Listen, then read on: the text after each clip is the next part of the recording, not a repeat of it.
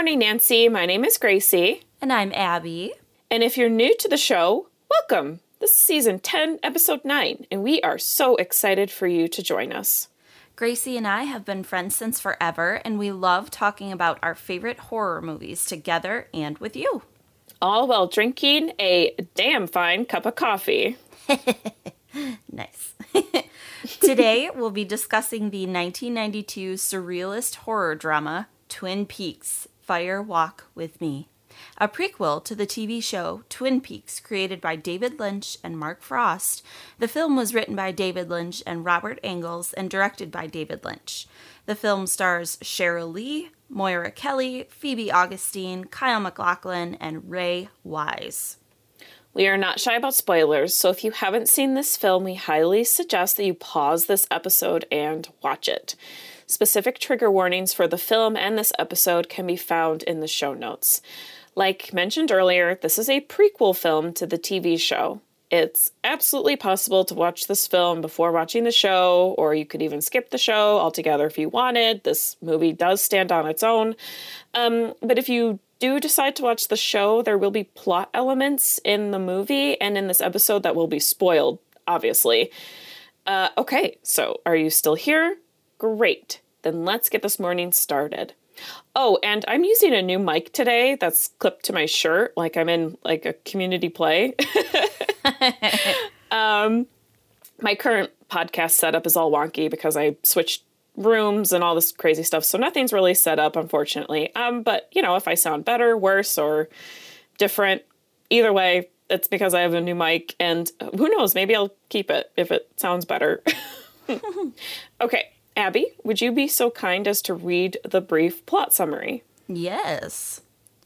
A teen sex worker named Teresa Banks is mysteriously murdered in the unfriendly town of Deer Meadow, Washington. The FBI hit a roadblock in the case and it remains unsolved. A year later, we are introduced to homecoming queen Laura Palmer, who lives in the seemingly pleasant neighboring town of Twin Peaks. On the outside, Laura appears to be a happy and successful girl with a healthy home life, but as we soon learn, Laura's American dream is actually a horrifying nightmare, and in it, an unspeakable evil is slowly killing her. Ooh. Thank Ooh. you, Abby, for that lovely plot summary. You're welcome. okay, let's get into the production of this film. Uh, today, Abby's actually going to read all of the production. Woohoo! Woohoo! So go right ahead, Abby. All right. Okay, so as mentioned previously, Fire Walk with Me is a prequel to the popular mystery serial drama Twin Peaks, which premiered on ABC on April 8th, 1990. The first season was legitimately life changing to its viewers, to the ABC network, and to television itself. According to an article written by Mike Mariani in 2016 for The Atlantic, it would be tough to look at the roster of television shows any given uh, it would be tough to look at the roster of television shows any given season without finding several that owe a creative debt to Twin Peaks, stating that Lynch's manipulation of the uncanny, his surreal non sequiturs, his black humor, and his trademark ominous tracking shots can be felt in a variety of contemporary hit shows. Now, if you're a latecomer to Twin Peaks, you might watch the show and say, Seen it, and roll your eyes. but the concept of this show in the 90s was truly like nothing anyone had seen. According to Ann T. Donahue, Twin Peaks started by asking us a simple question Who killed Laura Palmer? Which surprisingly turned out to be groundbreaking. That's because when Palmer's body was discovered in the series pilot episode in April 1990, the beautiful dead girl trope was totally new. Sure, Perry Mason, Murder She Wrote, and Columbo revolved around the deaths of characters, some of them young women, and who they were and how they died. But each of those series subscribed to the standard 60 minute capsule formula. Victims were never more than a means of showcasing the protagonist's competence, and we never saw them again after the mystery was solved. Laura, however, haunted us, but only because we spent time with her story. So, yeah, if you're a fan of uh, like Pretty Little Liars, Veronica Mars, The Killing, and Riverdale, then you have Twin Peaks to thank. we'll talk a little bit more about the dead girl trope later in the episode. For its first season, Twin Peaks received 14 nominations at the 42nd Primetime Emmy Awards, including for Outstanding Drama Series, Lead Actor, Lead Actress, Supporting Actress, Directing, and Writing.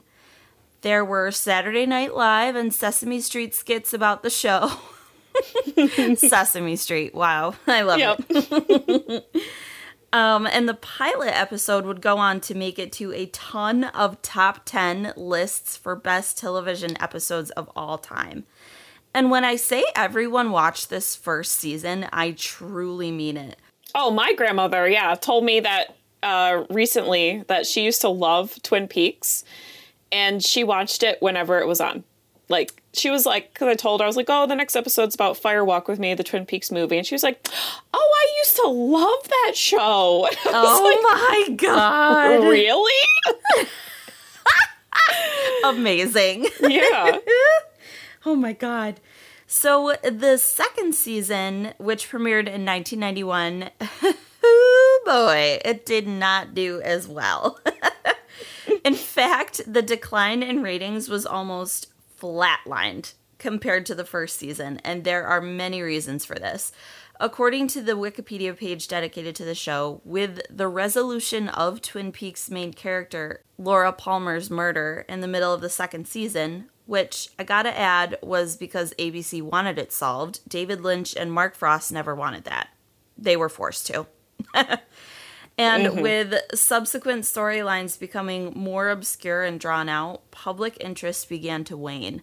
The discontent, coupled with ABC changing its time slot on a number of occasions due to wanting to show footage of the Gulf War, led to a huge drop in the show's ratings after being one of the most watched television programs in the United States in 1990.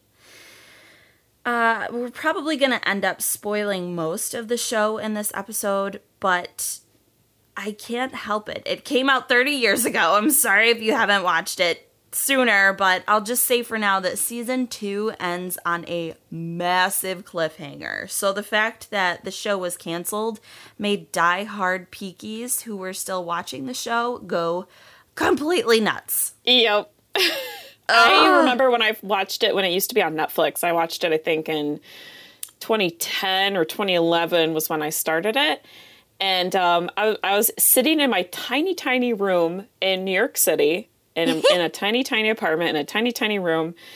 And I was watching it on my computer and it ended. And I was like, all right, next episode. And I was like, uh, what? it it ends like I mean, it's the ending is one of the most saddest things I've ever seen because it's like, oh my god, it it I don't know how to explain it without spoiling it, but it ends in a way that you if you are if you love the show, you're devastated. Oh. It's devastating. Yeah. Oh my god, the worst. Yep. However, David Lynch wanted to continue and tried to find funding to possibly conclude the series as a film trilogy. According to the book Lynch on Lynch, Lynch wanted to make a Twin Peaks film because, as he claimed in an interview, I couldn't get myself to leave the world of Twin Peaks. I was in love with the character of Laura Palmer and her contradictions, radiant on the surface but dying inside. I wanted to see her live, move, and talk. I was in love with that world and I hadn't finished with it. But making the movie wasn't just to hold on to it, it seemed that there was more stuff that could be done. But, according to Julie Munsey, Instead of continuing the creepy, off kilter vibe of Twin Peaks or attempting to answer its many mysteries, detractors said Lynch jettisoned the show's goofy charm in favor of a tale of domestic horror. But that tonal shift is essential. In fact, it saves the Twin Peaks universe from itself, which we'll get into later. So, the first film of this doomed Twin Peaks tril- film trilogy is about the last seven days of Laura Palmer's life because, spoiler alert, she dies at the end. Yep. According to Kate Coxell, no longer is Laura Palmer the dead girl wrapped in plastic, her spirit only living on through the nostalgic stories people tell of her. Through Fire Walk with Me, we gain a vital insight into the graphic and grisly realities that the original series only alluded to. We see Laura's relationships and mental state rapidly deteriorate, slipping deeper into her delirious state of denial and paranoia as she uncovers the truth about the evil spirit that torments her day to day. You would think that the audience this was catered to would love to see the show's ghostly heroine alive. but you'd be wrong. it's like that. It's like that vine. Did you do the dishes? I thought you would do them. you were wrong. Truly. I thought you would like this movie. you are wrong. wrong. oh my god. Oh, Coxell goes on to say Firewalk with Me was a notorious box office flop. Wah, wah. Mm. With fans of the show despising the film for abandoning the final cliffhanger ending of season two and instead returning to follow Sheryl Lee's Laura Palmer throughout the last week of her life, right before her inevitable demise. Lynch stood by the prequel even when it was met with boos at Cannes. Is it Can? Can. Yeah. Okay. I always Canis. say Canis. yeah, it's okay. Kenneth. A lot of Peakies were upset that some of their favorite series regulars were not present in the film, or at least that they weren't in it enough. According to the Wikipedia page, Kyle MacLachlan did not want to reprise his role of Special Agent Dale Cooper to avoid typecasting. MacLachlan's reluctance was also caused by a decline of quality in the second season of the show. As a compromise, MacLachlan demanded a smaller role, only appearing for five days of shooting. Lynch and co writer Robert Engels rewrote the screenplay so that Teresa Banks' murder was investigated by agent Chester Desmond and not by Cooper, as originally planned. And the film was made without Twin Peaks series regulars Laura Flynn Boyle, who played Laura's BFF Donna, Sherilyn Fenn, who played series favorite Audrey, and Richard Beymer, who played Audrey's father, Ben Horne. At the time, these absent, absences were attributed to scheduling conflicts, but in a 1995 interview, Fenn said that her real reason was that she was extremely disappointed in the way the second season got off track. so yeah, yeah, you could probably get away with Audrey and Ben not being in the film, sure, but Donna? No way. So she had to be recast and actor Moira Kelly came in to play her. Which I no offense to Laura Flynn Boyle, but I kind of really like Moira, Moira Kelly in this role. I think she does a good job, and I think she has the essence of Donna as well. So I don't feel like it's that distracting that it's a different actor. Mm-hmm. But oh, uh, whatever. what are you gonna do? I know. Ugh. According to Box Office Mojo, on a budget of 10 million, the film only made 4.2 million at the box office in North America. It did way better in the UK, but we couldn't find exact numbers. So according no, to I, I heard it did really well in Japan too, but I couldn't I couldn't excuse me, I couldn't find like exact numbers of stuff, but isn't oh, well. that so weird how that happens with some films? You just like can't find the box office info and you're like, what? Then what how do you all know it did so well? I know. I guess from like maybe reviews or something. I'm not. I'm not I, sure, but I guess. I mean, show me the or numbers. Maybe I just didn't look hard enough. no, that, could have been it too. oh my god, no. Um. So according to Katie Coxell, Fire Walk with Me is hailed as a cult classic despite its huge losses in the 90s. Fire Walk with Me is a retrospective milestone in Lynch's on screen exploration of the Twin Peaks universe, marking a significant shift towards the dark and unexplainable. And according to Robin McConnell, Lynch is punishing viewers for their curiosity. you want to know who killed Laura Palmer? He asks. You want to know how she died? Brace yourself.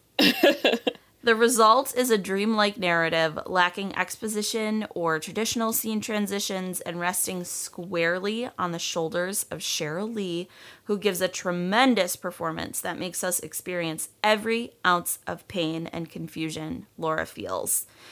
And according to Garrett Castleberry, I would suggest that Twin Peaks Fire Walk with Me remains one of the most emotionally devastating tales of American Gothic horror a surrealist neo noir that refuses to let up on audiences until the final rapturous curtain call. Yep. exactly that. Yep. okay, so let's discuss this film. Uh, let's start with the dead blonde girl and other tropes that have been subverted in this film. So I got a few books here. I read so much Holy cats. uh, i am only quoting one, two, three, four books, but I, I think I read like seven about this movie. Oh my God. I know. I was very busy this month. okay.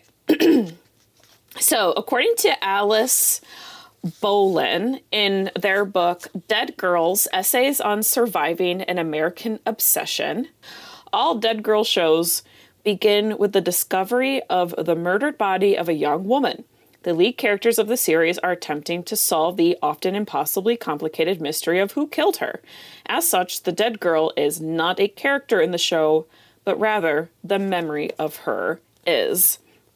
Bolin goes on to say In the Dead Girl show, the girl body is both a wellspring of and a target for sexual wickedness. Clearly, Dead Girls help us work out our complicated feelings about the privileged status of white women in our culture. The paradox of the perfect victim, effacing the deaths of leagues of non white or poor or ugly or disabled or immigrant or drug addicted or gay or trans victims, encapsulated the combination of worshipful covetedness, and violent rage that drives the dead girl show. The white girl becomes the highest sacrifice, the virgin martyr, particularly to that most unholy idol of narrative. So obviously, like the dead girl trope is white. yeah. Very white concept. Uh, and, you know, I, I, guess Twin Peaks is probably the reason for that because Laura Palmer is white and blonde but it definitely like made a big impact. Mm-hmm. Absolutely. According to friend of the show, Elizabeth Erwin from Horror Homeroom. Hi, Elizabeth. Hi, Elizabeth. if there has been one criticism that has plagued the Frost Lynch saga, it is that Twin Peaks almost single handedly ushered in the dead teen girl as spectacle trope that now plagues network and premium television at an almost incomprehensible rate. But does the show truly deserve that criticism? In terms of narrative, I'd argue no. Erwin goes on to say, I recognize that my belief that Twin Peaks is not a legitimate example of female corpse exploitation is not a popular one. Um, many a think piece has been written on the show's role of fetishizing Laura Palmer's body. Yet these writers often consider the issue as a singular moment instead of part of an overarching narrative. Yeah, and I'd agree because in Fire Walk with Me, Laura isn't just the dead blonde girl that becomes the catalyst for other stories. Like she avoids that trope in the film. And she's essentially our final girl, which we'll talk about in a minute. But yeah, mm-hmm. according to Jude Sady Doyle in their book Dead Blondes and Bad Mothers, quote, there have been blonde girls and naked girls and dead girls, but no girls have combined those qualities quite as memorably as Laura Palmer. Fire Walk with Me, w- what with its sordid focus on high school sex and serial killing, resembled an entirely different genre, the slasher movie. Fire Walk with Me could be the most rarefied teen horror film ever made, Entertainment Weekly noted in their review. It's like a Nightmare on Elm Street, directed by Michelangelo Antonioni. wow. and they're not wrong. The movie was primarily a long, slow exploration of Laura's last days. Laura's Laura's bu- brutal murder had allowed her to serve as the central plot device of Twin Peaks. Her personality was only revealed post mortem, like an endless scarf pulled out of a magician's sleeve. The sweet, universally beloved homecoming queen who was also cheating on her boyfriend and also a coke addict and also a sex worker but also had ties to organized crime etc Fire Walk with Me tried to take all those contradictory shards of characterization and make Laura a real person, the heroine of her own story. The problem was that the end of the story was a foregone conclusion. Anyone who had actually watched the series knew the identity of Laura's killer and could predict how the movie ended. Laura is beaten to death in an abandoned train car by her father, Leland Palmer, who is possessed by the demon Bob and has been raping Laura since the age of 12. Bob's ultimate goal is to break Laura's will through repeated rapes so that he can possess her too. He wants to kill me, or he wants to be me, or he'll kill me, Laura explains. Viewers knew from the beginning how that fight would end. Laura was waging her soul on a battle she was bound to lose.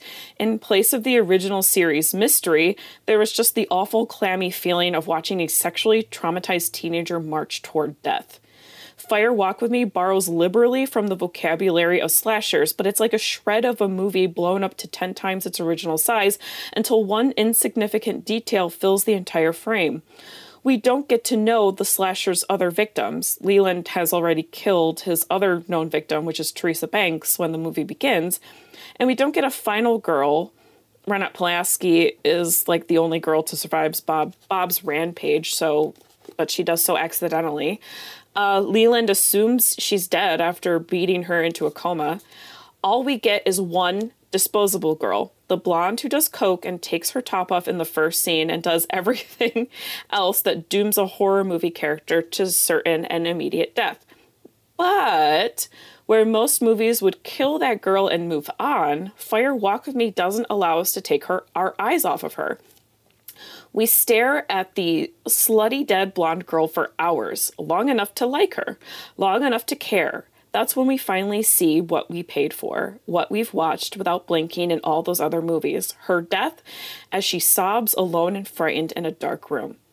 It hurts in a way all those other dead girls never have. Fire Walk with Me forces us to stare at Laura until the stereotypes have dissolved, and all we can see is a child in unbearable pain, which is what the dead blondes have always been. It's what we all are, or were, us disposable girls.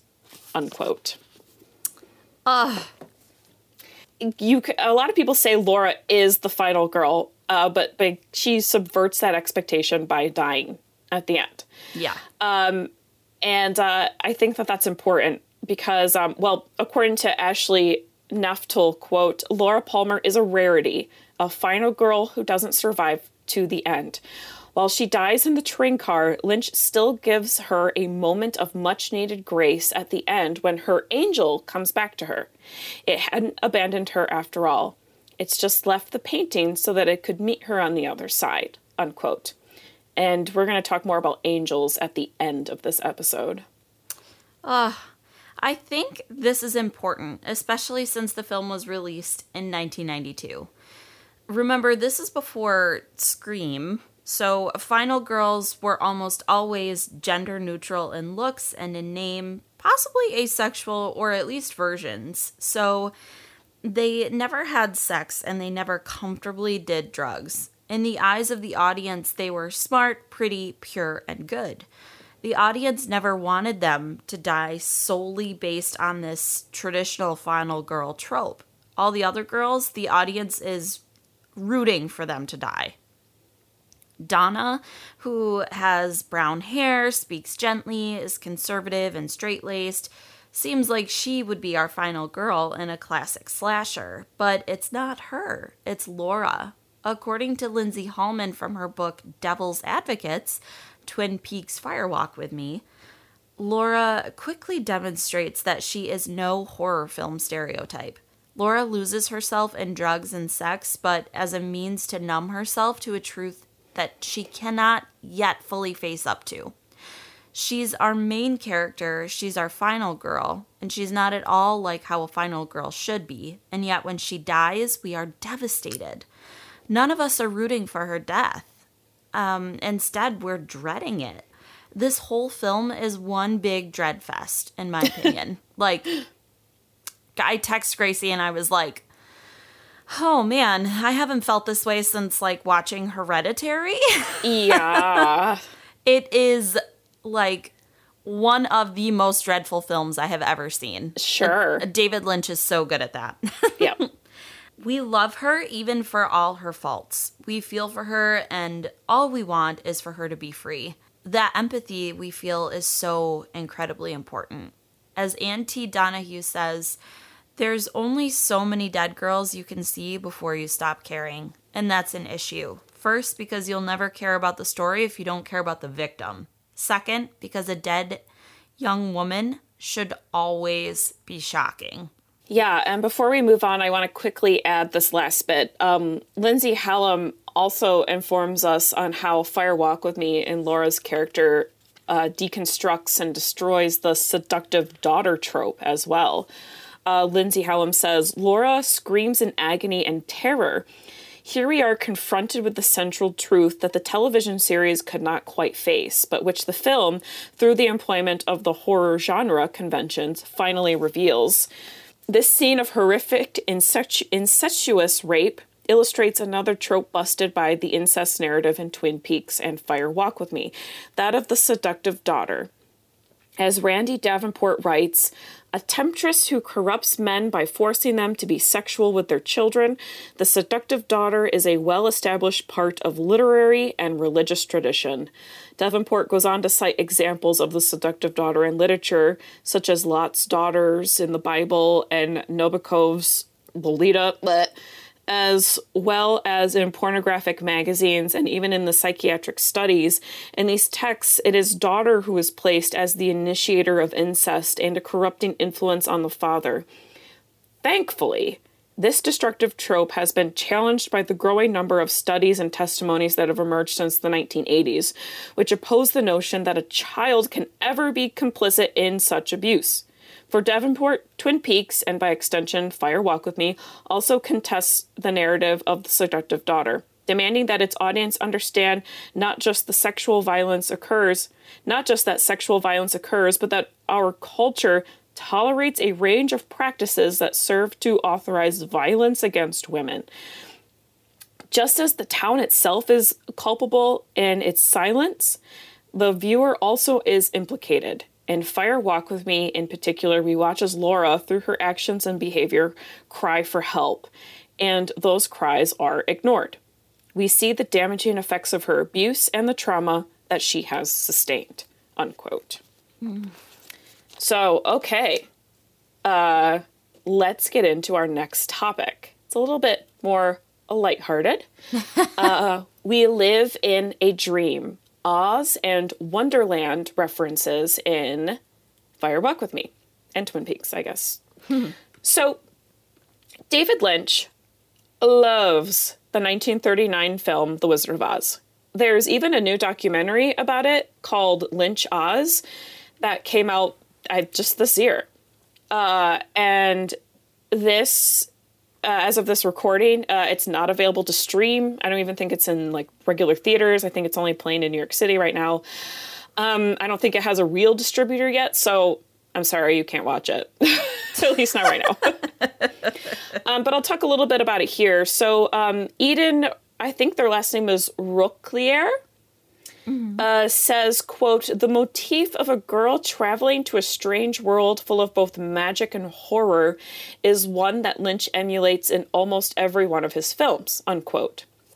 So, according to Steven Silver, uh, a lot of his work, especially Twin Peaks and Mulholland Drive, is about vivid dreams, with the dream world, in some cases, a better place for the dreamer than the real one. unquote. Uh, Mulholland Drive is another Lynch film that I would really like to discuss. Um, I actually had to choose between that film and this one because I knew mm. I wanted to talk about either one of those. I chose Fire Walk with Me because it is underappreciated, even yeah. though I know most people have seen Mulholland Drive. I was like, whatever, I'm going to talk about Fire Walk with Me. But someday we'll talk about Mulholland Drive. Um, so uh, I'm not going to go too deep into the comparisons of like Lynch and Oz because that's it's it's more prominent in Mulholland Drive than it is in this film. Um, but I will say that Silver goes on to say, "quote The Wizard of Oz had." the man behind the curtain, right? And Lynch's films and shows constantly have curtains in them, usually with women singing in front of them. Mm. Uh, and also, Twin Peaks had characters both named Judy and Garland, with Judy representing a figure of great mystery. And Silver continues, quote, there's also an exploration of something that's been said often about Lynch and the way his projects tend to present images of iconic Americana. So there's apple pie and small towns and diners and homecoming queens and the Hollywood Dream Factory. And Lynch exposes the hidden dark side beneath it. It successfully ties that to Judy Garland's tragic real life. So, as you all might remember, David Bowie's character, Philip Jeffries, mysteriously appears in the FBI headquarters after being missing for an X amount of time. He is wearing bright red shoes, much like Dorothy's ruby slippers, which help her travel back home to Kansas from Oz. Jeffries says, We're not going to talk about Judy, and then goes on to say how we all live inside a dream and how Agent Dale Cooper might not be who he says he is or even thinks he is. And then Jeffries just disappears, quite literally, from the movie, much like. how the Wicked Witch j- just does in a puff of smoke.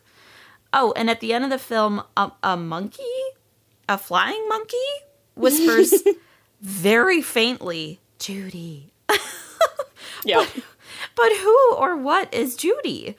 Well, according to Eden Roquelaire, Judy was meant to be a character in Fire Walk with Me, but when the script ran long, certain parts had to be taken out. And thus, poor Judy ended up on the cutting room floor mostly. She's mentioned but never seen in the film and never discussed at length.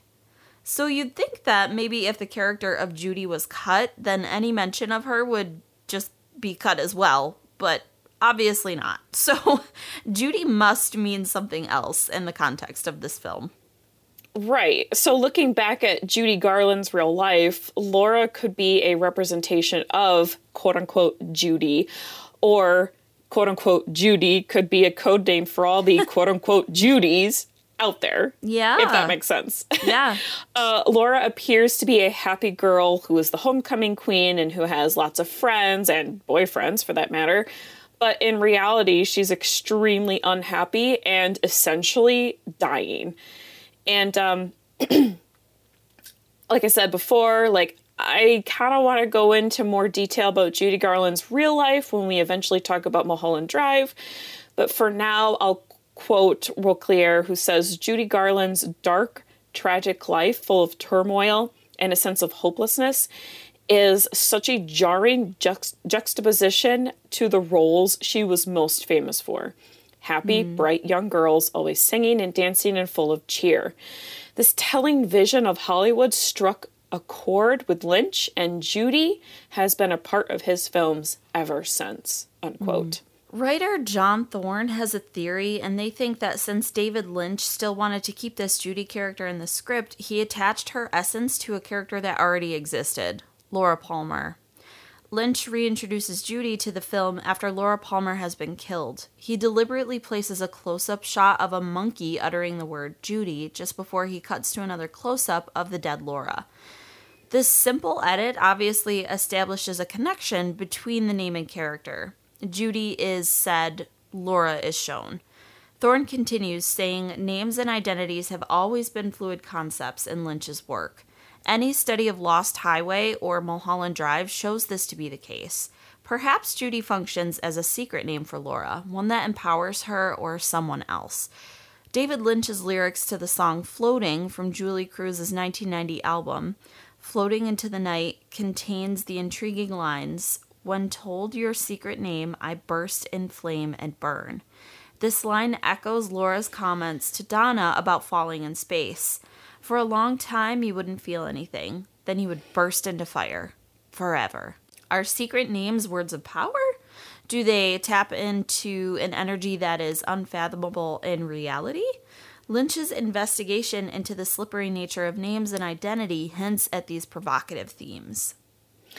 Yeah, and in an essay entitled Judging Judy from the Twin Peaks fan site 25 years later, quote, that David Lynch has an affinity for The Wizard of Oz is no big surprise, and the allusions to the world of Oz are found peppered throughout Twin Peaks, Fire Walk with Me, and the third season of Twin Peaks, which is called The Return.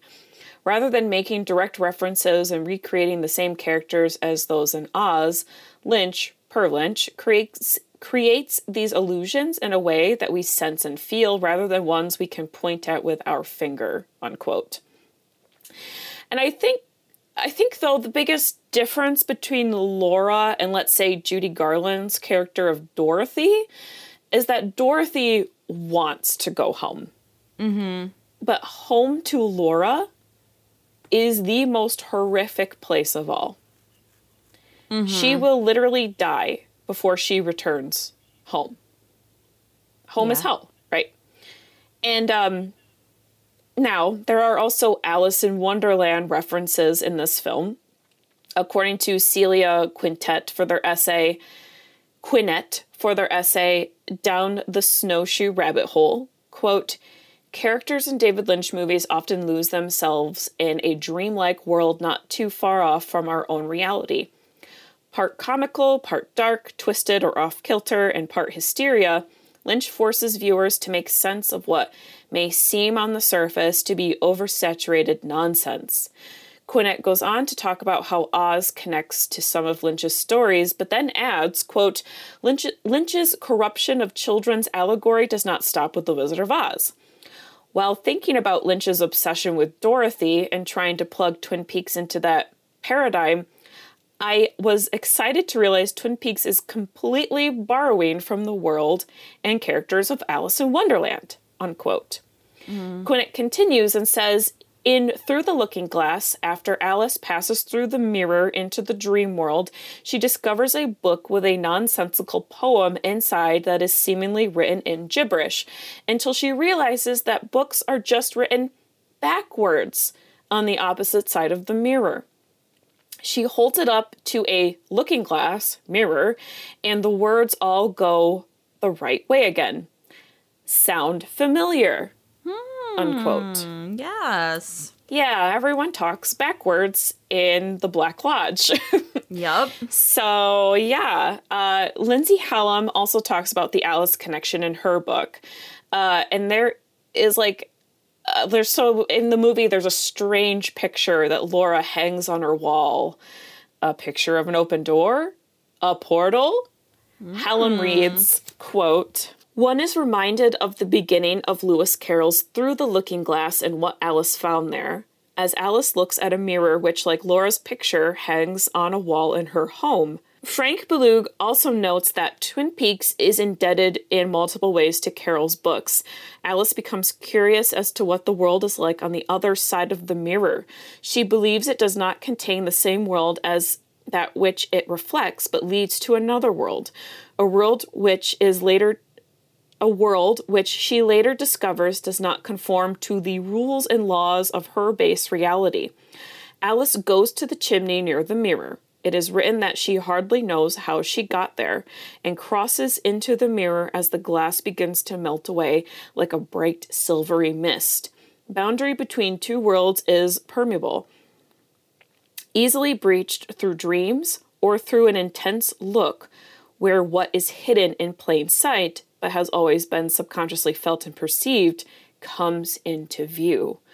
So Laura goes through this portal, right? She goes through this image of this. This is probably one of the creepiest scenes too in the film where she goes into this picture and she it's a POV shot and it's her walking through this these rooms and she sees the old woman and her grandson and they're kind of beckoning her to keep going through these rooms and oh, it is like a nightmare. It's pretty scary. Ugh. Yeah. Ugh. Hallam goes on to say for both Sheryl Lee and Frank Silva, Sheryl Lee plays Laura Palmer and Frank Silva plays Bob. It was the placement of the mirror within the scene which seemed to create a specific feeling, leading to the unleashing of a previously hidden or subconscious part of the self, what was in the mirror was perhaps another self, yet also connected to themselves and their character. So Hallam is talking about that scene at the end of the film where Bob slash Leland puts that mirror in front of Laura while she's tied up. Uh, Hallam goes on to say mirrors and the undying theme of duality are common symbols both within Lynch's work and within horror cinema, horror cinema more broadly. The mirror becomes an object of portent carrying with it a strong effective charge, as suggested earlier by Weinstock in this book. The sight of a mirror within a horror film will immediately create feelings of dread and apprehension about what we will see in its reflection. Often, a mirror will reflect a secret side of the self, as shown in the television series of Twin Peaks, when, in an episode directed by David Lynch, Leland is revealed as Laura's killer as a shot of a mirror in Palmer in the Palmer's living room shows Bob as his reflection. Mirrors and backward speech play an important role in other horror films like The Shining, another narrative about a murderous father, and mirrors unleash monsters in the movie in the 1992 movie Candyman and Paranormal Activity 3 from 2011. Mirrors reflect dual selves in the movie Mirror Mirror from 1990, Black Swan from 2010, and become haunted objects like in Dead of Night from 1945 and Oculus from 2013, or portals to other worlds in Orphée from 1950 and Mirrors from 2008. The swinging mirror on a cabinet or wardrobe is often used to create jump scares, like in Repulsion from 1965, Phantasm from 1979, and What Lies Beneath from 2000 and countless other examples. The mirror has the power to create an instant visceral shock, as well as a means through which a creeping feeling of uncertainty is created as spaces between realities become fluid. Ooh. And I gotta add this last part here from Celia Quinnett again, but Lewis Carroll was probably a fucking pervert. Um, Quinnett yeah. says Quinnett says in their blog Twin Peaks and Wonderland, quote, when Leland is taken to see Laura's body in season 1, episode 1, the pilot, he breaks down while calling her his little girl and my baby. But it only intensifies the gross factor when you think about the fact that Leland, possessed by Bob, has been raping Laura since the, a very young age. Related to that, or not related, something that I found, Quinette found, uh, found out was uh, while doing some research for this blog post was that Lewis Carroll has been debated as being a pervert. Among being a mathematician and a writer, he also took photos of children, some of them in the nude. Some argue that this should not be really looked at through the lens of our times and that societal rules were different in the 1800s and that it was for art and not for perversion. But I would say that the line between art and perversion is often blurred and abused by artists. Nevertheless, Yeah. pervert or not, the possibility of him being a secret creep is relevant to the Leland character and could have influenced Lynch's approach to the way in which he corrupts the Alice in Wonderland stories. But who knows? Unquote. I think that's pretty fair. I think that is very fair. Uh, That was something that I didn't pick up on. And when Quinette mentions that, I was like, oh, yeah, for Yep. sure. yep, yep, yep. because if you put Laura uh, is Alice and her father is Lewis Carroll, yeah, it totally makes sense. yeah. Okay, so let's talk about suspending reality and learning to feel while watching Fire Walk with Me. According to Liam uh, Gau- Gaugen, uh, Fire Walk with Me is an integral piece of the Twin Peaks mythology because the context it is given isn't based on the plot, but emotion.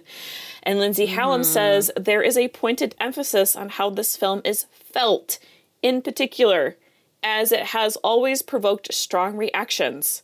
For me, the film is profoundly emotional, being in turn terrifying, upsetting, shocking, mystifying, heartbreaking, and inspiring. Unquote.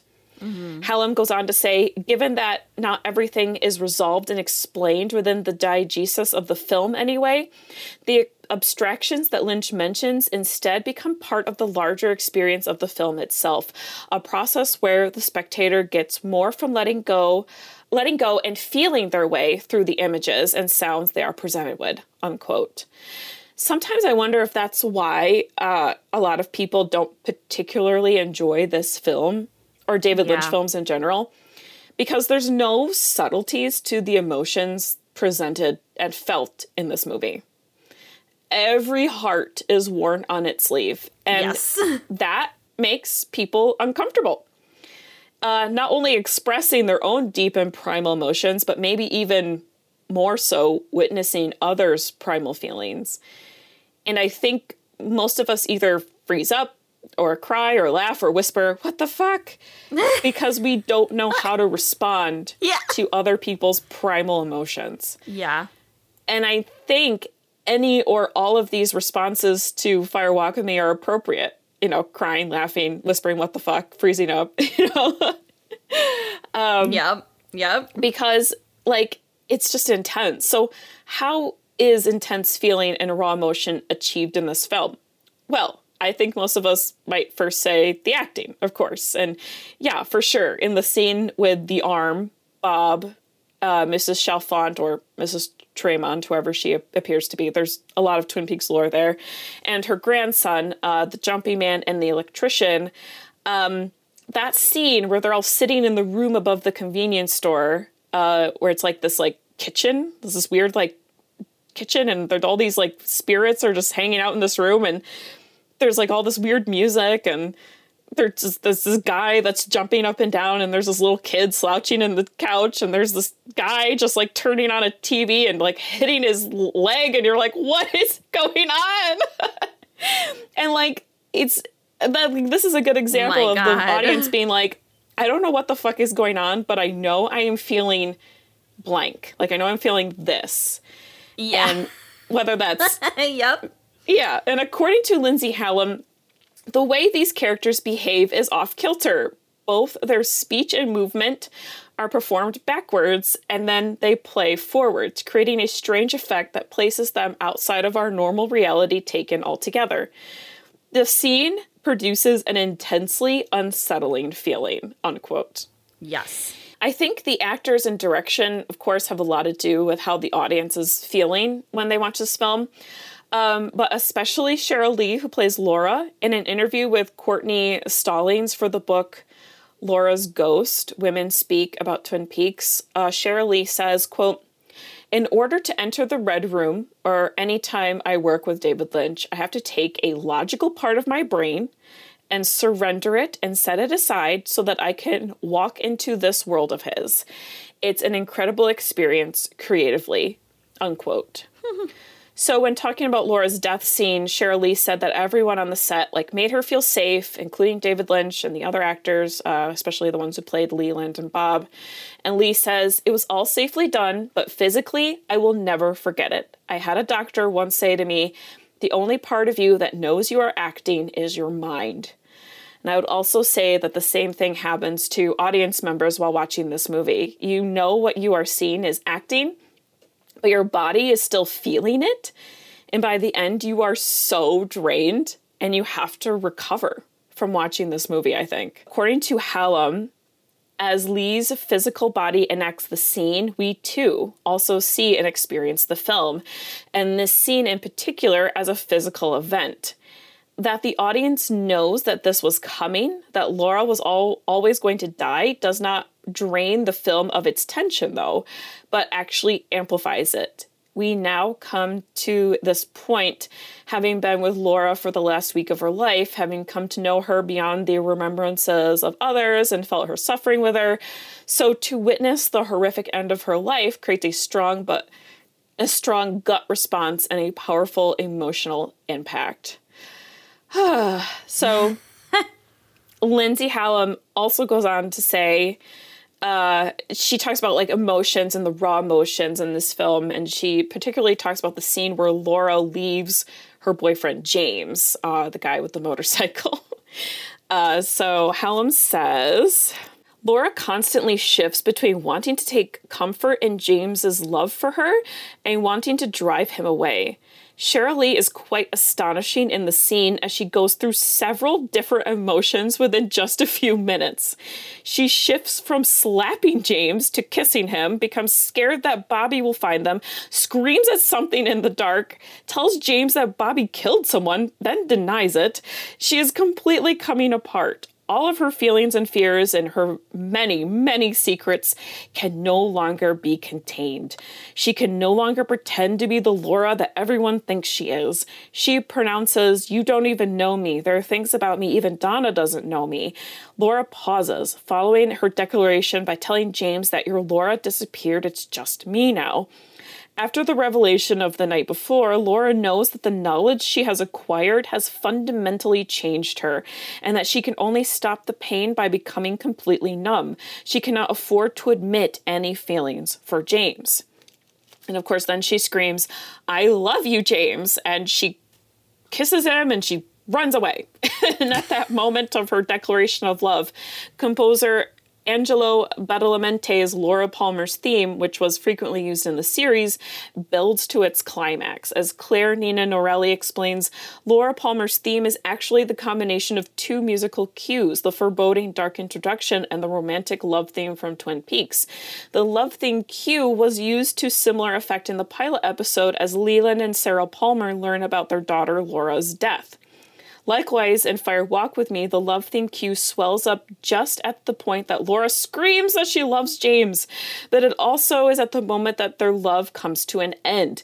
They will never see each other again. The ecstatic climax of the music stirs the emotions, providing, as Norelli argues, a counterpoint that actually serves to heighten the feelings of sadness and grief. Laura realizes that her fate does not lie with James and his love, but somewhere much darker, and she must face that fate alone. Ugh. Yeah, it's sad. And like a lot of people are like, this is like very dramatic, but that's the point. yeah, yeah. I think not a lot of people are used to seeing that.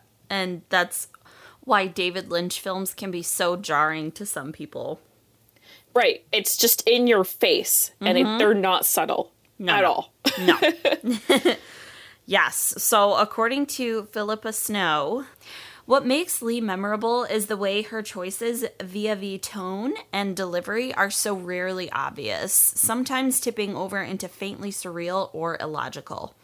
Laura's highs are the artificial and nearly manic highs of a soap opera, and her lows are the guttural animal lows of real life grief and trauma. Often, we see her experience wild mood swings over the course of a few seconds. She laughs during moments of great peril, and when she is threatened, she has an unusual tendency to bare her teeth, as if she herself is the black dog that runs at night.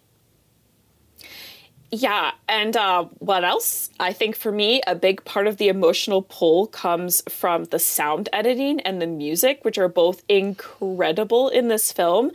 Hallam says about the same scene, quote, "The sound plays a major role in the creation of dread."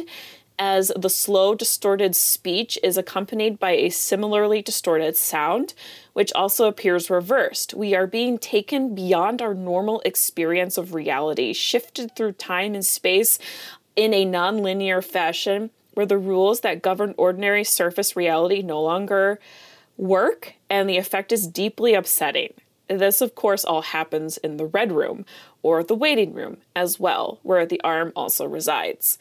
Another great example is the Pink Room, the place where Laura and Donna go for some debauchery. According to Lindsay Hallam, Sound is essential in creating mood, elevation, elevating tension and creating fear. And Lynch has always been a master in this respect. In Fire Walk with Me, there are several scenes which emphasize sound and musical performance in expressing Laura's sadness while also highlighting her attempts to drown out her feelings and deny her abuser's true identity. Julee Cruise, as she sings Questions in a World of Blue in the strong in the song lyrics asks, why did you go? Why did you turn away from me? How can a heart that's filled with love start to cry? When did the day, with all its light, turn into night?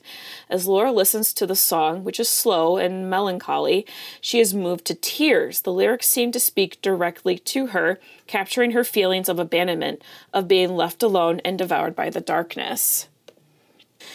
This connection of feeling between protagonist and Spectre is highlighted in the scene as Laura cries during Cruise's performance. Michael Vaz pinpoints this scene as one of several examples in Lynch's filmography where a character viewing a theatrical performance becomes a means through which Lynch's highlight Lynch highlights cinema's capacity to reveal intangible emotional affective truths through immediate visceral experience of the moment.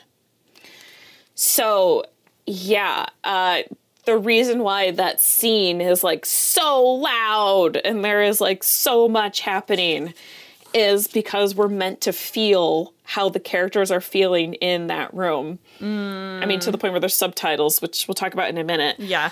Uh, Hallam goes on to say a live band plays throbbing, repetitive music, which is so loud it drowns out the dialogue requiring subtitles. For Lynch, the sound is of equal importance to image. Uh, the sensory overload evokes in the spectator the same feeling of intoxication felt by both Laura and Donna. And, like, in reality, in a club, you can't hear anything, but you can hear something if the person is yelling and like as Lynch says that was the idea. So the music was cranked to the max and people were really talking loud enough to be heard. So it, it worked. So the music is at 10 and the dialogue is at 2.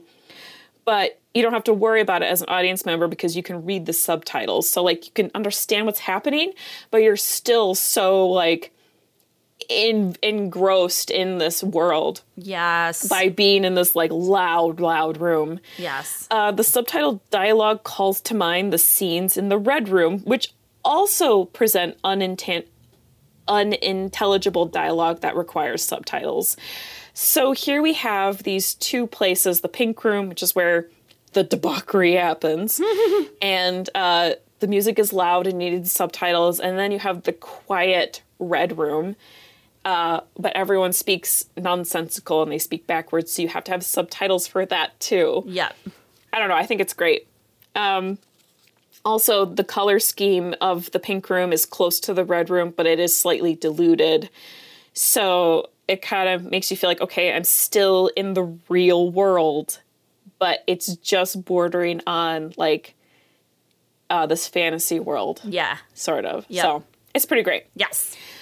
So the desire to drown out sounds is also portrayed in the scene where uh, the one armed man confronts Laura and her father while they are in the car. Uh, Hallam says, Laura is covering her ears to illustrate her unwillingness to deal with the situation.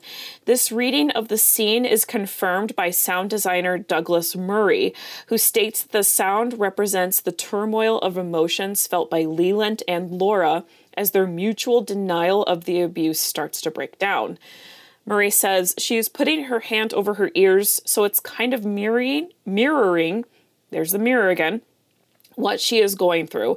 And that's why Leland is honking the horn. Leland realizes what is happening and he is just looking insane. And Laura is going through such a horrific time in her life, which we have wanted to illustrate. As Murray makes clear, the sound in the scene is crucial to conveying the emotions of the characters. The sound functions as a device to unsettle the viewer, to plunge them into the chaos and confusion felt by Laura at this moment. Unquote. So, yeah, that's why this scene is just so much because you're supposed to feel how they are feeling in that moment and it's this movie does that through the acting and through the music and through the sound. Um, and I want to add that I once heard someone say that they didn't like this movie because there was just too much screaming in it.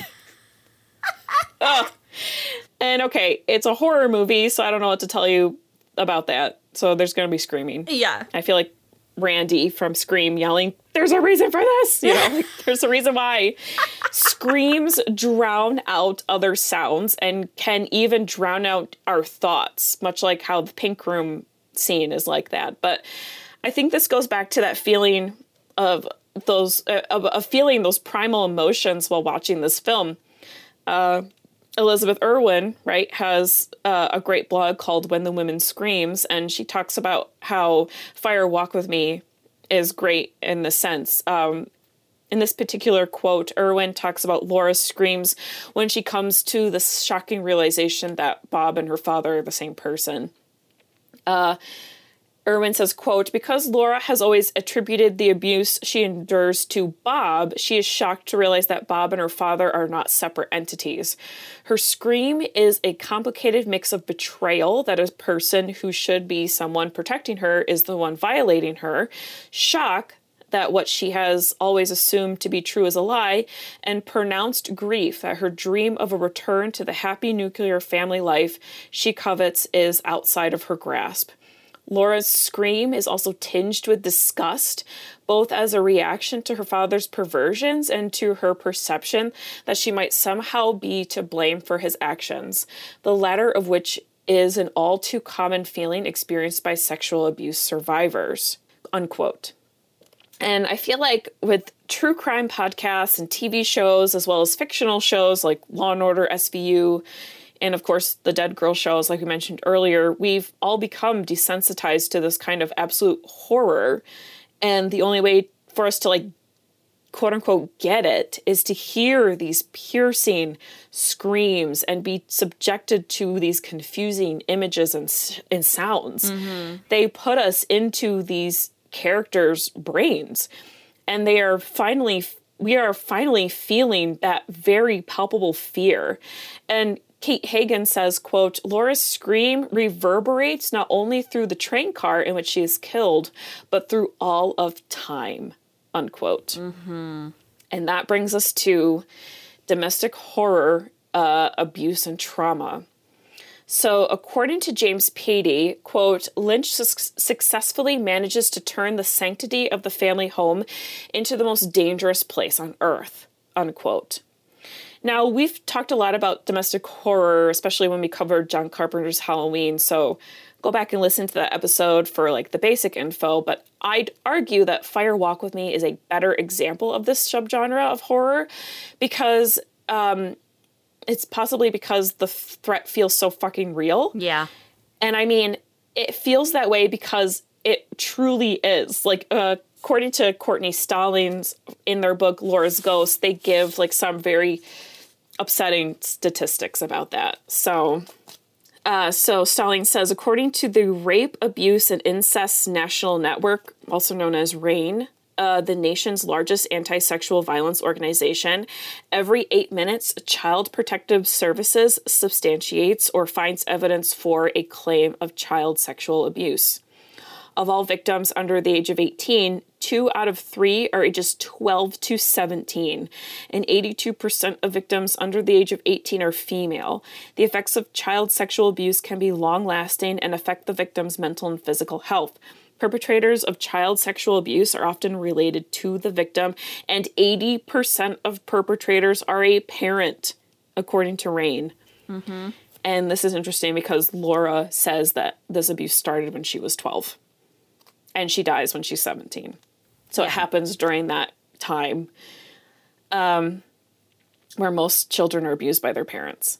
Um, yeah, so that is absolutely terrifying. Um, and Lindsay Hallam talks about how Fire Walk with Me fits into this subgenre in her book. And says quote the home as a site of horror is a common genre trope with the breakdown of the family unit at the center of many horror films like rosemary's baby halloween the shining amityville horror the stepfather and insidious in many of these, the father becomes possessed by a malevolent force, taking the figure of patriarchal authority to a violent extreme. Although much has been written about maternal monsters in horror, often written from a psychoanalytical perspective, the monstrous father can also be perceived as an expression of repressed desires and instincts. Leland, under the guise of Bob, transgresses and most fund- the most fundamental of taboos, committing both incest and filicide, unleashing his sexual and violent instincts upon his own child. Rather than the son's desire for the mother, Twin Peaks tells the story of the father's rape of the daughter, family violence rather than family romance. Lynch places the ultimate horror not in some fantastical or outwardly gothic ominous setting, but in a middle class home at the divided heart of the nuclear family unit. According to Janet Walker for their book Trauma Cinema, documenting incest and the Holocaust, Walter describes trauma cinema by saying, dealing with traumatic events in a non realist mode, characterized by disturbance and fragmentation of the film's narrative and stylistic stylistic regimens, trauma films, in, con- in contradistinction to the classical regimen of disremember, by drawing on innovative strategies for representing reality obliquely, by looking to mental processes for inspiration, and by incorporating self reflexive devices to call attention to. Uh, the scaffolding for audiovisual historiography. As Walker outlines here, films dealing with trauma often employ stylistic techniques to represent the warping of reality that trauma can cause. Rather than making the trauma quote unquote look real, instead, trauma cinema takes you inside the experience of trauma, an experience that often causes a fracturing of identity, lapses in memory, and shifts into fantasy, unquote. So it would make sense for a film that talks about like your dad raping you mm-hmm. to be like totally like wild and fantastical because the very idea of that happening as common as it is is something that a lot of us don't want to admit or don't feel like is actually real. Mm-hmm. Like a lot of abuse victims have said that they put themselves out like have out of body experiences while the abuse is happening mm-hmm. in order to survive it. So abuse victims almost have to live in this fantastical dream world in order to survive. Yes. Another interesting thing about that too is in some people where uh, they experience um, like mental health disorders that run in their family um, mm-hmm which I definitely could posit is happening between Laura and her father. I think that Bob is kind of a manifestation of all of these negative feelings and Right. I would definitely pose that there is schizophrenia that runs through their family. And mm-hmm. when you experience trauma like this, it usually when you're that young can trigger those symptoms. And, you know, you see a lot of young people with schizophrenia diagnosis or like schizoaffective disorder and stuff like that that is brought on by these traumatic experiences. So it's really interesting to watch this film and watch Laura kind of like go into that downward spiral of like having these super vivid dreams and hallucinations and stuff like that because that mm-hmm. that happens to people. Like that's a very real thing. So when you watch sure. this film and you're like this is so outlandish and this is so weird and like out there it really is not for a lot of people. This is their reality. So yeah that's that's a great point. Um going back to Courtney Stallings' book, the author interviews many female identifying fans of Twin Peaks, and I was stunned to see how many of them were also abused as children mm-hmm. and how Fire Walk with Me was very healing for them to watch. Yeah. One of the interviewees, Mary uh, Zwerniski, suggests that Laura is a hero for survivors, even though she doesn't survive herself, saying, The thing that is powerful about Laura is she actually has the power to stop the pattern, the pattern of abuse that is happening. Finally, Laura is the one who puts her foot down and says, No, this is not okay, and it ends here. I am not going to pass this on to anyone else. Stallings says, unlike her father, Laura never allows Bob in and breaks the cycle of abuse, although this is through her death. Granted, loss of life is not ideal. We want you all here because you're worthy of life and we need you here. But I think it's also important to not shame people who don't survive, who are murdered by their ab- abusers. And again, we said this before, but that's why stay sexy and don't get murdered is mm. an incredibly problematic slogan, even though it wasn't meant to be. Sometimes women and girls are murdered. It's not their fault, and no one deserves it. Laura and the real women like her are important and still heroes. Yeah, uh, that is exactly right. um, Throwing shade. yeah. Uh, and listen, Laura might Laura might die, but she dies a hero because Bob is never to is never able to become her. Mm-hmm. So Laura never herself becomes an abuser. Right. So this is something that's not presented in the film, but in the TV show, uh, her dad, Leland, says that when he was a boy, he used to see Bob. He lived in the house next to his grandfather's lake house, and so he saw him every summer. Ugh. So it's safe to say that Bob, you know, the essence of Bob, uh, abused Leland as a child. Mm-hmm. And I want to be clear that, yes, in the context of the supernatural elements presented in this film, Bob is a demon spirit thing of some sort who possesses the father, but metaphorically, Bob represents sexual abuse and death, and not just that, but sexual abuse and death to children. Yeah. Which is one of the greatest evils. And Sheryl Lee, who plays Laura, says to Courtney Stallings, quote, one of the things that struck me when I saw Fire Walk with Me again so many years later is no wonder it got such bad press. It forces us to deal with something. Nobody was talking about incest. There are still they are still not talking about those men who do that to young women. The film is very, very confronting. Yeah. Unquote. Yep. And according to Elise Suter, in interviews conducted by Chris Rodley for the 2005 book Lynch on Lynch, Lynch expressed this himself, saying the movie was about the loneliness, shame, guilt, confusion, and devastation of the victim of incest. It also dealt with the torment of the father, the war within him. A girl dies in order to free herself of the unspeakable horrors around her, both tangible and supernatural, and becomes the fleshed out superhero of her own story in the process, and people vehemently do not want it. Yeah, and Stallings talks a bit about what it was like confronting abuse in the 1990s in their book. Uh, and Stallings says, quote, Five months after Fire Walk with Me premi- premiered at the Cannes Film Festival in 1992, Sinead O'Connor stood on stage at Studio 8H in NBC's headquarters at 30 Rockefeller Plaza and, in front of a live studio audience, held up a photo of Pope John Paul II while singing a cappella, an a cappella altered version of Bob Marley's War. When she got to the word evil in the lyrics, she ripped apart the Pope's image, much to the horror of the audience and executive producer Lorne Michaels. O'Connor, still clutching the torn fragments of the Pope's face, told the audience to fight the enemy before finally tossing the remnants to the ground.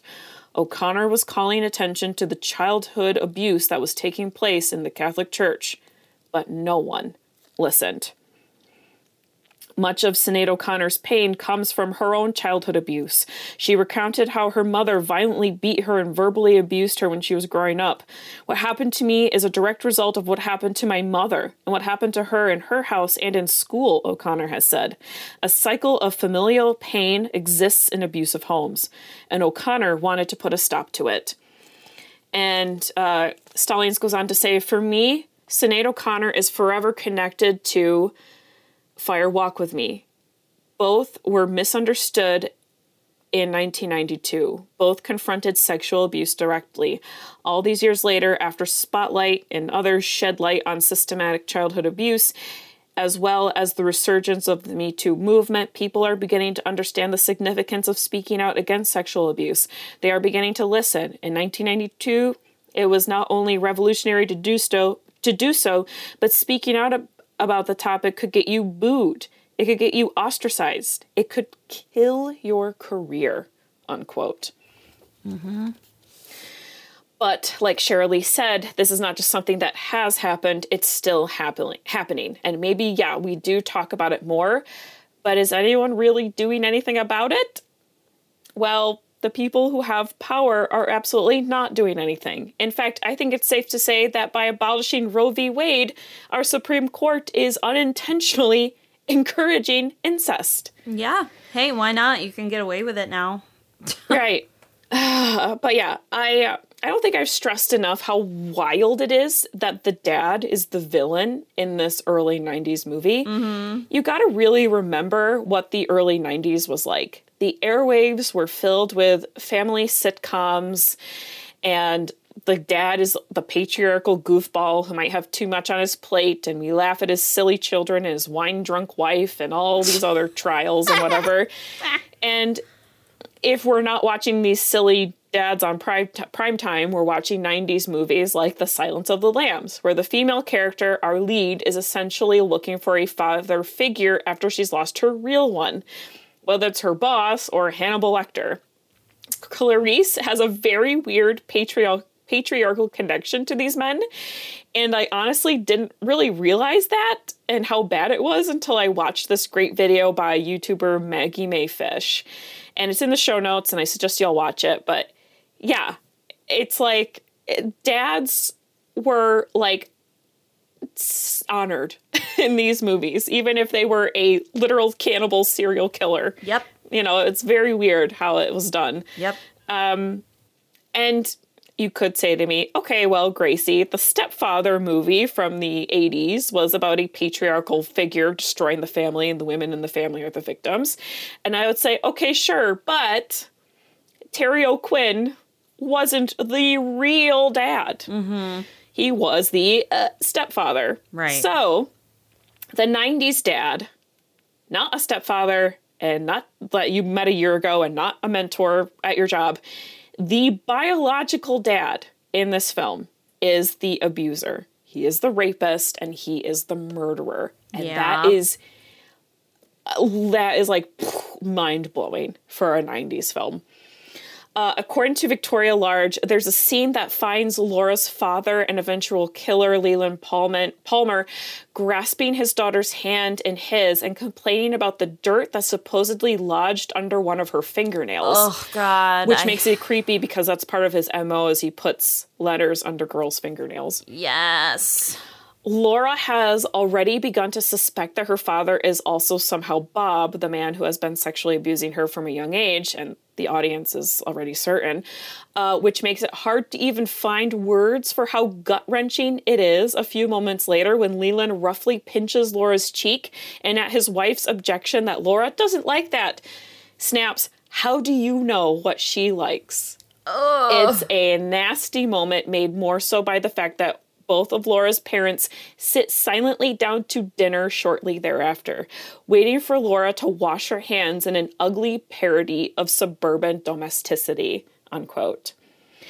So yeah, that scene is pretty insane for sure. Yeah. And ac- according to Maura McHugh, quote, with all of the extraordinary scenes of horror and weirdness in Fire Walk with Me, this scene at the Palmer family dinner table is one of the most uncomfortable and difficult to watch. Because it is couched in the everyday power dynamics of an unstable household in which no one will speak the truth, there is no need for red curtains or demonic entities. Unquote. Yep. And um, I just want to talk about this real quick. There's so many things I wanted to talk about. I deleted so much from the script because I had so much to talk about, but I do want to add here that I think that's why the ceiling fan in their house is such a powerful visual as well.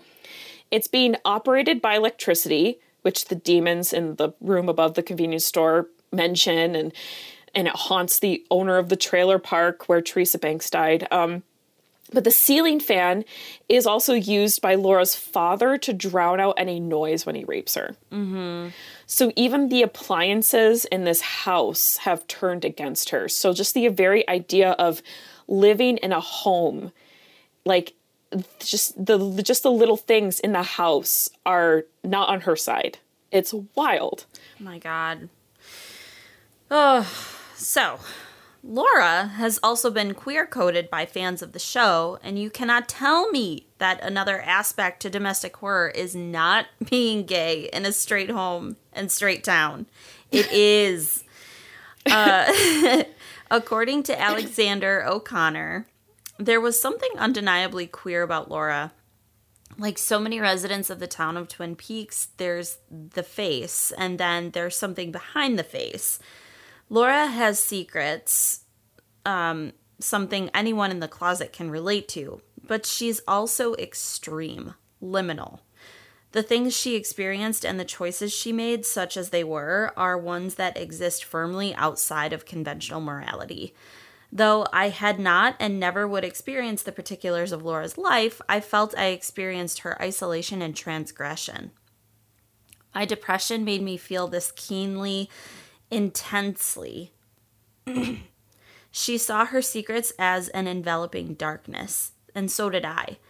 When the discourse around gay rights still consisted of whether gays could have civil unions, marriage being far too lofty a goal, and if it was okay to fire someone just for being gay, I felt like my existence was transgressive. I felt on the outs, so to speak, in a major precarious way. O'Connor continues and says that in Fire Walk with Me, Laura was beset by evil forces which wanted to control her, possess her, and destroy her. And though the position seen by others in the world was one where she was destroyed, we see in Fire Walk with Me that she was not destroyed, but transubs- transubstantiated. O'Connor then says, I would argue that anyone constricted, anyone who has a double life, a different person behind the face, could relate to her. And anyone who has ever been in the closet knows this circumstance and these feelings viscerally. We've talked about the Gothic double in episodes from the past, how main characters in Gothic stories are stalked by their doubles. Well, what's another name for domestic horror? Suburban Gothic. Yep, and it's canon that Laura is actually queer since mm-hmm. she explains how she sleeps with, I think, two or three different women in her diary, which the diary itself is a book that you can purchase. And the diary was written by David Lynch's daughter, Jennifer Lynch. Wow. Yeah, so Twin Peaks is a family affair. um, but like we mentioned earlier, Laura may not survive at the end of her horror of her movie, but she is a hero to many real women, and so many real women truly needed her. According to Kate Hagen, quote, Laura Palmer has become one of the ultimate faces of female suffering in the world and of the ceaselessness corrupting influence of men. Even when Sarah Palmer, who is Laura's mother, even when Sarah Palmer tries to destroy Laura's prom photo in the final moments of the return, she cannot. Laura Palmer's legacy is bigger than her family, bigger than the town of Twin Peaks, and bigger than the show itself. Unquote. And according to Julie Munsey, when Lynch returned to Twin Peaks for the movie prequel, he did so to set Laura free. Fire Walk with Me overhauls the meme of Laura Palmer. it gives her agency and purpose. It portrays her as a tragic hero fighting against an evil that she resists even as she's powerless to fully stop it. By retelling the foundational myth of Twin Peaks, Lynch's film subverts it and corrects it. Twin Peaks is no longer the story of a girl who died, it's the tragedy and triumph of a girl who fought her abuser to the death. Yes, and that brings us to our final thought Angels and Fire Walk with Me as a spiritual film. So, according to Sheryl Lee Lauder, who very coincidentally shares the same name as Sheryl Lee, who plays Laura Palmer. uh, Sheryl Lee Lauder is a Twin Peaks fan and a writer and an abuse survivor and they say quote in 1992 and 1993 i watched fire walk with me every night for a year. I needed to see something that filled me with hope. I needed to see angels. Every night before i went to sleep i would think of laura of all the lauras who wouldn't make it through till morning. I remember praying every night for god to give me life to another to give my life to another Laura, someone who deserved it more and would do it better. But every morning I woke up and day by day it got a little brighter in the world and a little easier to breathe. Unquote. And I've seen some comments and reviews online that criticize like the cheesiness and deus ex machina of the angels in Fire Walk with Me, but I think we really need to look at why angels play such an important role to Laura and also Ronette. They are both teenagers, no older than 17, and they are from white middle class families in America. So it is highly likely they have a deep personal connection to some denomination of Christianity. And growing up, my grandmothers always had paintings and pictures of angels in their homes. So if you're yeah. a young kid in suburbia in the 80s and 90s, chances are you're going to be growing up seeing a lot of angel paintings. yep. so I think something as simple as a vintage angel is going to mean a lot to these little girls. Mm-hmm. So even if like the angels are very cheesy or like, what is this, you know, like very obvious, I think that's what it's supposed to be. Because if you're a little kid, if you're a young girl and your only spirituality is going to church every Sunday, the image of angels is going to be very powerful for you if you're a young child. Yes. So I think that it makes a lot of sense to have these angels in this film. Mm-hmm. Um, and there are other forms of Christian theology presented in Fire Walk with Me as well. And according to a very random blog that I came across, Religion in Twin Peaks, quote, some viewers believe Laura's sacrifice and death mirror, again, mirrors, mirror the gospel. While Laura does not exactly possess the qualities of Jesus, she certainly makes the entire town shake and mourn for her death, despite what people knew about her. An obvious similarity is Laura's sacrificial death in efforts to stop Bob's terror, thereby inhibiting him from making her commit crimes as her father did. One website argues that Fire Walk with Me acts as the Gospels. The first two seasons are the Old Testament, and the Return and is the New Testament. The town of Twin Peaks is at a standstill after her death, and the first season does a wonderful job at showing how Laura had influence or impact on everyone from drug lords to the Canadian on the Canadian border to reclusive, anxious, middle-aged men who she brought meals on wheels to each week. Fire Walk with Me attempts to reverse what season one instills in regards to Laura's persona. Like Jesus, Laura was misunderstood in her motives during her life, and she had few people fully supporting her and was often betrayed by those she held dearest. The Old Testament would be related would be related to the first two seasons in the discovery of Laura's demise, and the Gospels are represented by Fire Walk with Me as we are shown the actual events leading up to her death. And of course, like I said, the New Testament would correlate with the return as it shows the expanded worldly reach of her death, unquote. Mm-hmm. So yeah, Laura could totally be a Jesus type character. and in the return, which like I said is the third and perhaps final season of Twin Peaks, which came out in 2017 it's revealed that Bob is perhaps a product of modern man, something born from the atomic bomb, metaphorically, while Laura is his counter, the goodness in the world. And according to Liam uh, Goughan, quote, if Laura was representative was a representative of the spirit of goodness that was stolen away by evil forces beyond her control, then the film shows just how strong her spirit is as she endures in unimaginable suffering, unquote again, a very clear Christian Jesus, Jesus message.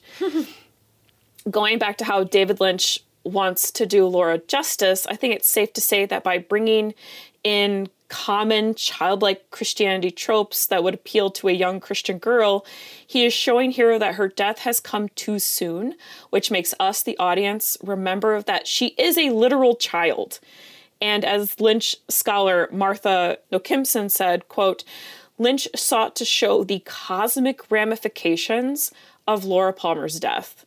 And then Courtney Stallings says after that, Twin Peaks is a spiritual story. And I'm going to end this episode with another quote by Lindsay Hallam. Quote, the final scene is a supremely emotional one, providing Laura with the release, relief, and comfort and love that she did not get in life. The scene presents a revelation of Laura's newfound balance, of the opened and bound, the ultimate sign of human freedom and dignity. Rather than an ending, this also suggests a beginning. Indeed, the presence of Agent Dale Cooper provides some answers to future events in the series finale, implying that his good self was trapped in the lodge partly in order for him to be there for Laura's transition as a guiding force and another, but some as a guiding force and another, but somewhat less traditional guardian angel. The angel that floats above her provides further comfort, with Laura's nods at with Laura's nods, a recognition that she now realizes that the angels never left her. They did not appear to her earlier as they knew that she already held the strength and power to reach this point of redemption on her own. Laura can now move on further to a higher state with them, ready to see all the dimensions that exist beyond our own base of physical reality. Unquote. Oh, I love it.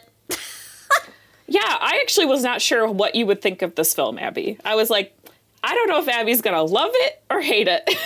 well, I mean, honestly, it um here's the thing. As someone who absolutely loves psychology and all things like psychological horror, this was one of the most accurate representations, I think, of mm. mental illness and like cyclical trauma and abuse and how eh, for people who like true crime they a common thing is to talk about like the less dead or like mm. people who live on the fringes who you know eh, they a lot of people don't know what their life is like and what their lifestyles are like and this is even though it's like a weird like dream like movie mm-hmm. it's actually so accurate because for anyone mm. who has been in like a little dive bar where like you know bad things are happening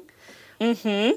like this that's it david yeah. lynch totally captured that and gracie I know that you know, like the area that we grew up in, it kind of reminds me of Twin Peaks in that oh, like for sure. The people there um like there's a lot of nice people there in the area where we live and stuff like that, but it's that like really rundown hometown like you know that there are things going on behind the scenes you can't quite put your finger on it but you're like hmm something is definitely fishy about this situation like, yep. This film really, really captured that for me.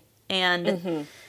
Just, yeah, like everything that I was talking about earlier, like how trauma can trigger things like schizophrenia or delusions and and that kind of thing. Like it was beautifully done. So, A plus for David Lynch on this one. I think he did a great oh, job.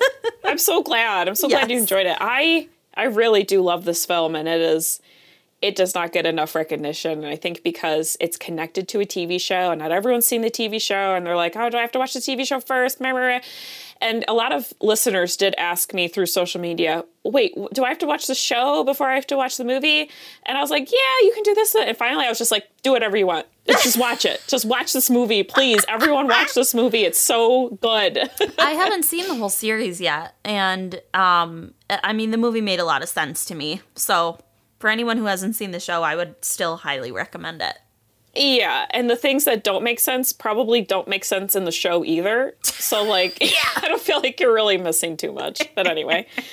Yep. Uh, that's it for this month's episode of Good Morning Nancy. Thank you all for listening and thank you all for being patient while we dealt with our own trauma and loss this week. Yes. Um, that was really great. Everyone was super understanding. That's awesome. We have the best listeners. It's true. Um, If you love what we do, please consider becoming a patron. Abby and I work really hard on the show without any help from researchers or editors.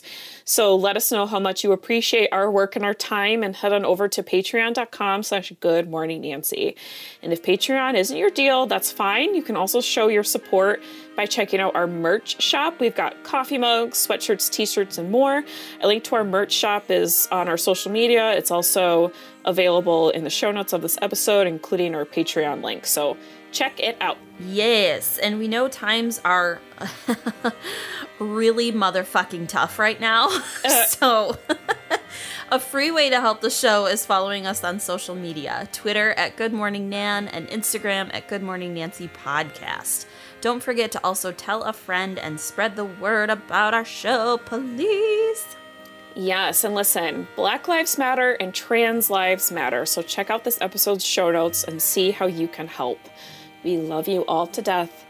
Stay safe and have a good morning. Bye.